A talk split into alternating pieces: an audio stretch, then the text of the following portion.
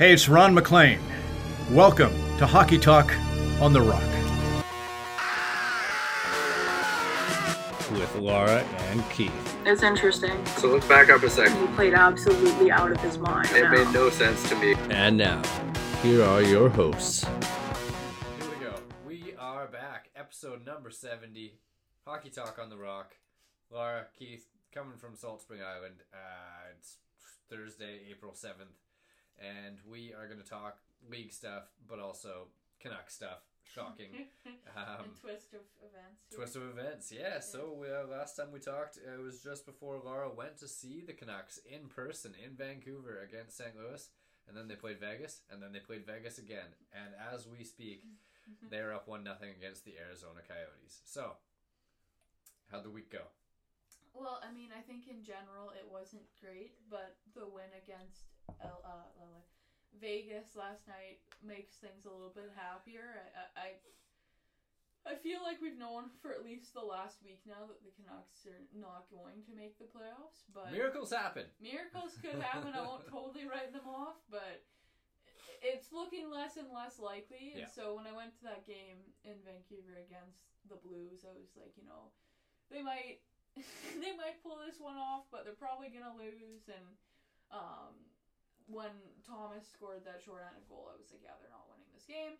But I will say this about the Canucks: it was really nice to see Pettersson score those two goals um, in that game in person, and he has been playing much better of late, which is great to see.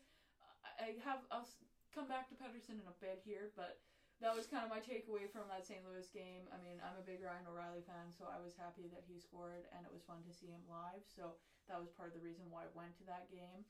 But in general, it was it was a fun game to be at. They made it close at the end. They didn't quite win, so it was good.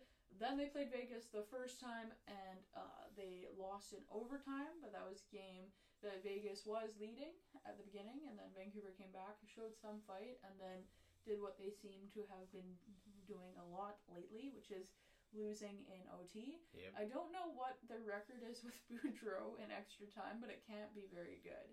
Um, No, especially lately. especially lately. And we'll get to Boudreau in a second too. anyway, but the big game was the next game, which was against Vegas, and the Canucks played really well. Um, I think that was their best effort in a while. I also think Vegas looked really bad, so it was like a combination of the two. But it was fun to see them kind of put a damper on Vegas's playoff hopes more than anything. Like that game compared to tonight, I'm a lot more. I was like a lot more excited about watching just Yeah. because this game feels like it's got no implications. But you never know. Like as you said, miracles do happen. So maybe they win this one tonight, um, and Dallas loses, and they're five points out. I still, you know, have a hard time believing, but Yeah, I mean, uh, with the first two games there, St. Louis and Vegas, Vegas won. Um, it's, it's a lot of the same story we've been talking about lately with the slow starts killing them. yeah, Um, it was cool to see them come back to, against Vegas to go to overtime, especially with that fluke ass goal off the face that off. good, like yeah. that's like a once in every few years you see that happen, yeah. and it felt good for the like as a It Canucks happened fan. to the, uh, like for the Canucks Yeah. and not against them. yeah, exactly. it was nice to see that happen for them. Yeah. Even though, like we talked about, their overtime didn't Yeah. work out as we had hoped, and it just hasn't been breaking their way in overtime for a while. Yeah. Um, and then you know, miracles happen. They're up one nothing with the Coyotes, and uh, you And the Locks playing tonight, but yeah, they you know they win them all, they might have a chance, but they have it's to. a tall order. Yeah, they basically have to be perfect from here on out, and again, hope for some losses for the teams that they're chasing. So it's not looking great, but again, I feel like this Canucks team, like in the last 14 games or whatever, I think they've won four games. So they haven't been great in this stretch um, by any sense of the means, and I do think that you know the beginning of the season, the Canucks they're not as bad as the team that they played at the be- like that they were at the beginning of the season. But I also don't think they were they are as good as they were immediately under Boudreau in those first couple months, and I think that we're kind of maybe seeing more of what the Canucks actually are right now. However, I'm going to talk about something else in a second too. Um, I'm really fascinated about this summer because I feel like it's going to be a real look at what the management is thinking about the direction of this team and if they choose to, you know, maybe take a step back next year or if they're going to see like move forward with the core that they have and say that they like the group. I mean, I I do think that Demko is an elite level goalie in the league, and when you have him in his prime, it should be possible to build a contender around him. But they do need massive reconstruction on their roster, so it's going to be very interesting to see the touches that the new management puts in place and. Uh, the first thing that that starts with, which is what we'll get into, is Boudreau. Um, and I think for most Canucks fans, it's been assumed for a long time that he would be back for the second uh, year of his contract, which was optional. Um, and the option goes that if the Canucks don't want him to come back, then they will have to pay him something. Um, whereas if Boudreau chooses himself not to come back, then he doesn't get that money. But he would be a free agent, and I'm assuming, based off of what he's done with the Canucks, he would get hired pretty quickly. Yeah. He'll be at the top of quite a few lists. Yeah, I mean, I think it's an interesting situation. This is what I'm gonna say. I'll let you talk. I'm sorry, I'm going on a rant. Because again, he's done such a good job with the Canucks, especially immediately after it felt like he deserved, you know, a chance to run with this team. But I get it from his perspective. If the Canucks aren't willing to extend him past next season, that maybe he's gonna look and for some more security, basically, somewhere else.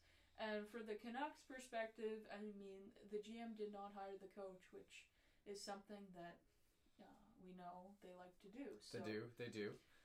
Um, I mean, I will say that I, I listened to whoever, probably like Friedman, talking about Yeah. how when they wanted to bring in Rutherford to replace Benning, he was sick. I think he uh, maybe had COVID or whatever. Like he was ill at the time, and so it, it delayed his coming in.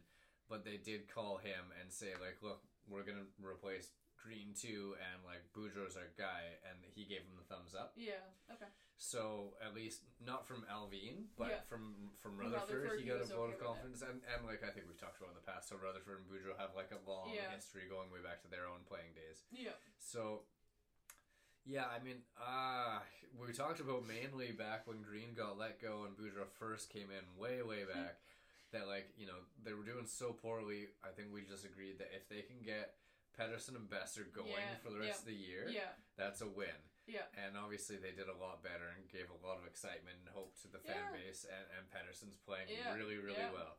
So I don't know how much you'd want to mess with that and I feel like ultimately they're going to, you know, extend him a year, two years, whatever. I feel like he'll be back. Because if you're not gonna bring him back, like Who are you gotta have a with? pretty damn Yeah. good backup option. But maybe what they're doing too, as an organization, is looking to see who's going to be let go here in the next couple of, of weeks. I agree with you. I, I think Boudreau 100% should be back, but I think the fact that so many people are even surprised, like I know Friedman said he was genuinely surprised that they were having this conversation. To me, it's like when there's smoke, there's a bit of fire. And I, I don't know. Again, I'm a pessimist, so I always think the worst. Yeah. But Yeah, and from what Boudreau said, like he, he said he likes it in Vancouver. Yeah. So from his side of things, it, it, it seems unlikely that he would want to walk away for nothing. yeah, But the security thing does play a factor, like you say. I, I don't think he wants to be a lame duck coach, right? And Yeah. that's the thing more than anything. And also, he does hold the cards in the sense that before he was out, kind of out of luck. Like he wasn't getting hired, he was getting interviews, but now I think he's pretty confident he's gonna get another job. So yeah. you do hold a lot more power. But if this is a thing where the ownership is just trying to be cheap, which is something that freaks me out a little bit as a Canucks fan, and they think they're going to just be able to hire someone else uh, for cheaper than Boudreau and get similar results, I think again you're out to lunch. And I- I think he deserves he deserves a shot with this group from training camp to see what he can do, and I I really hope he's back. So Yeah. that's, Yeah, I think we could put a ball on that. I think, Yeah. yeah, we'll see. Time will tell. time will tell. Um, I'll- the only thing I'll throw in is like we know Aquilini's have had a history of trying to be cheap and all that, yeah. but ever since they hired Rutherford, you look at how they built out That's the front true. office, Yep. and that's kind of a massive shift for From them. like they've done, yeah. certainly Oh, had yeah. to bust out the checkbook to do it. Yeah. So maybe maybe things are changing for the better a little bit in terms of the uh, penny pinching aspect of things. So we'll see. Um, yeah, and then you know, moving into the summer, I, I feel like I don't know. It's really hard to get a gauge on what you think is going to happen. You know, because like going to the deadline, no one saw them moving out Hamonic and and, No, and bringing. Dermott, and uh, and they did that, and I think everyone's overall pretty happy. Sounds like the team's pretty happy Yeah. for whatever reason. Yeah. Hamonic must not have been the greatest guy in the room, I guess. no, it sounds like he didn't fit in, but Yeah, so you never know what they can pull off. Like they can't do any buyouts this year because they, they have they can only do two at a time, and and Virtanen and Holtby are on the books for Yeah. next season for the buyouts. Yeah. So they're kind of they got to maneuver the roster through trades if they're gonna do anything, and it's it's tough. Like I, I don't know. I waver between we're gonna see more fringe moves, Yeah. like you know moving out a Dickinson and a Pearson to save money, Yeah. and then and some and then I keep coming back to well I don't know maybe they'll re-sign Miller but they'll actually move Boeser and like ah, in my head I'm like no it's so simple you know five by five for Boeser six by six for Horvat and Yeah. like you know it's just so easy but like it's not I know. And again, there there's a lot of complicated moves with the Canucks going on. Like the the Boeser structure definitely puts a damper on a lot of things. Um, and yeah, you got to think about where they see this team long term. The other factor of it is like Rutherford is old. it's not a secret. Um, and I don't know, like, a lo- again, how long he wants to be involved with the team for, and how patient he would be at really, um, again, rebuilding the team. And I don't think rebuilding now is actually the right word for the Canucks. But I will say this um, I've said it multiple times that if the Canucks are ever going to take a step back and be bad, I think next year is the year to do it. And that draft just looks so deep. Uh, if they could acquire multiple picks, I would be very happy. I'd be a very happy person. If it was just like, okay, we know it's gonna, gonna take us a little bit longer, but here we go. But again, you do have to think about the impact that that's gonna have on those players that are still on your team. Mainly in this case, it would be Pettersson, Hughes, and Demko because I think everyone else to some degree is replaceable. yeah Um, but you have to think about it in those terms too. So Mhm. we'll see. Uh, again, um, Allvin is a new GM, so it's hard to predict what he is going to do. totally We could talk about Beagle. oh yeah I mean sure it's getting into the hockey culture thing. Like so basically, as everyone's heard of by now, uh, in a me nothing game between Arizona and Anaheim, um, Trevor Zegras earlier in the game scored a sweet Michigan goal, and then later on in the game, he basically poked the goalie's pad because he thought the puck was loose. It probably was loose. Uh, and then he got cross checked in the back by Jay Beagle, and Troy Terry came in to step up for him, and Beagle kind of went to town on him. I will say this for Jay Beagle. It is not like he is a fighter. Like realistically, he's had like two fights or something in his NHL career. But I think he's basically just pissed off because he plays for a bad team and they were losing five nothing and just let his temper get the most of him basically. And Troy Terry is again a skill guy, not a fighter, and probably should have held up on him a little bit there. But I don't think it was anything like. I feel like this situation was also kind of blown out of proportion, but you know, um, I don't know if you have any strong feelings on it. Uh, not not really. Like I don't know. Yeah, Terry kind of got in there when he well, a little more aggressively than he should have, Yeah. and Beagle threw a few more punches probably than he, He should have, yeah. So yeah, I think it was appropriate. I, I don't think that Beagle should have been suspended. I, I do think again it kind of gets into that whole talk of maybe and like Selanne tweeted this out right that they just they don't have any toughness left on their roster after they traded like Deslauriers and Manson. and Manson and Getzlaf was out. We can also talk about Getzlaf. Um, Yeah, I mean, I almost think Subban totally destroying Wahlstrom after Wahlstrom hit Hughes was like, worse. Yeah. Yeah, I agree. I, I thought it was the whole thing was kind of blown out of proportion, but Yeah. We'll see. We'll see how that Anaheim te- team kind of grows together, and if they do, maybe do the whole New York model of in the summer going out and specifically acquiring some toughness because of an event that kind of got blown up, like Yeah. last year with Tom Wilson, because that's kind of what I thought of Yeah. immediately with it.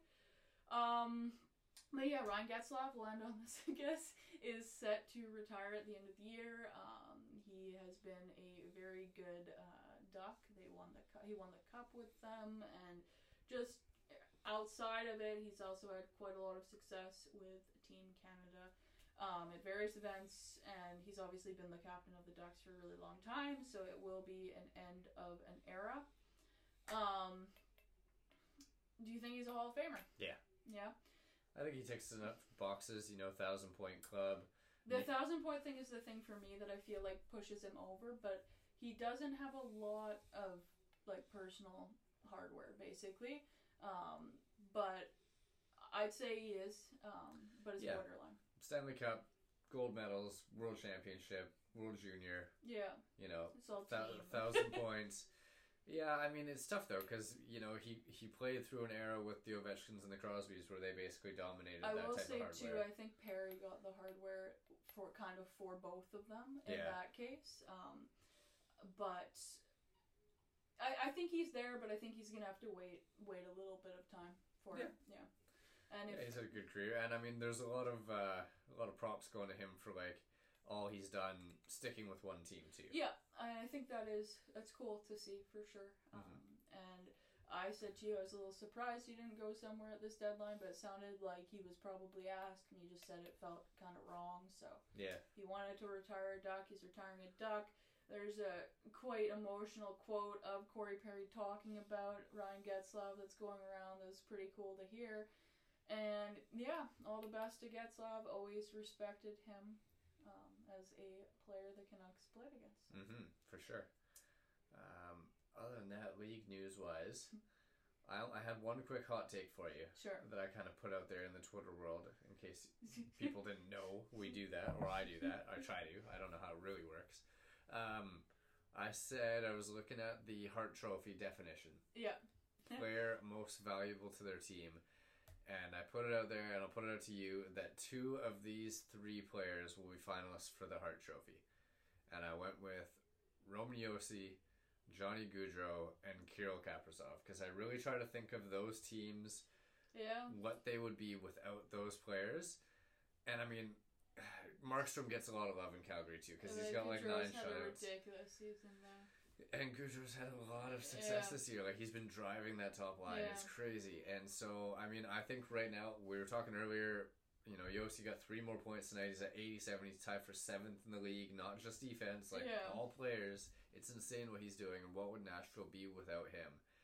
And it's hard to think they would be in the playoff race at all. No. I'd probably give all the first place votes to him. Yeah. But I feel confident that those three guys, if they don't get into the Hart conversation or as finalists, like I feel like they're really underappreciated. I agree with you. Um, my prediction is that it's gonna be Josi, uh, Matthews, and McDavid. Yeah, probably. And I just think that Matthews and McDavid are shoe ins and they're not going to be left off those, like most people's ballots. And I agree with you. I, I think that in Matthews' case, I think Marner does a lot of the work that gets Matthews success. And again, like it's two different sides to this coin too, because scoring goals is a lot harder than like getting assists. Yeah, But I, I do think when you watch Toronto play, like a lot of the play driving actually comes from Marner, and I think he in some ways is underappreciated. In McDavid's case, I, I think he is s- a superior in almost every way to Draisaitl that he plays with, um, and he plays in Edmonton where it's really just those two players. But I, would be really refreshed if those three were the three that you said. And Yeah. I think Johnny Hockey I mean, actually deserves a lot more props this season. if if I'm being completely honest with Yeah. myself as a hockey fan, like Yeah. I would more like I feel like it'd be more likely to see Matthews, McDavid, and Huberdeau as the finalists. Yeah. And I and I saw a thing about like you know the last ten Hart Trophy winners, and like eight of them were first in point scoring. Yeah. You know. Yeah. And there was like the exception of Hall when he won, Yeah. and MacKinnon got screwed. Yeah. and uh, and there was one more that like it, you know second in league scoring. So like the point totals obviously play a huge factor, and those guys are up there. Yeah. They're not the top three, yeah. but you know, Yeah. again, I uh, I agree, and, but I do think like if if Josi gets hundred points, I think he has to like he has to be just by automatic. He has to be on your and, ballot. and how long has it been since a Hart Trophy was a defense? Was it Pronger in two thousand? A long time, yeah, I think so. Like that that's feels Yeah. overdue. You know, not saying you should give it to a defense because it's been a long time, but when you have a year like this from a D man like that, yeah. it's crazy. Yeah. It's crazy what he's doing. So I would like to see some names, not McDavid or Matthews, I in that conversation a little more. But Yeah. you know, I think probably we know what it's gonna be. well, I mean, I feel like it's, as soon as you see Matthews hit sixty, which he probably will, Yeah. then it's gonna be like, especially here in Canada, it's gonna be like the the media's gonna be. yeah. Can you believe he did it? Greatest Leafs goal scorer of all time. Yeah. How could he not win the Hart Yeah, Trophy? yeah, exactly. like, yeah. yeah, he can score. I get it. Yeah. So that that's just my hot take I want to put out for the. Uh, I like episode. it. Again, I wish that I could see it being true, but I can't, unfortunately. But maybe it will. Maybe one. I'm, Maybe- I'm hoping two, I think one. maybe one. I think one for sure. Uh, maybe we'll get two. And yeah, Kaprizov for the Wild is like I, um yeah. I think I've said a lot of times about how much I respect Kaprizov. Yeah, where would they be without him? Like, I mean, Nowhere sure, good. like he's getting some good support from Zuccarello and stuff, but it's not like Zuccarello's his Draisaitl. no, exactly. You know? Yeah.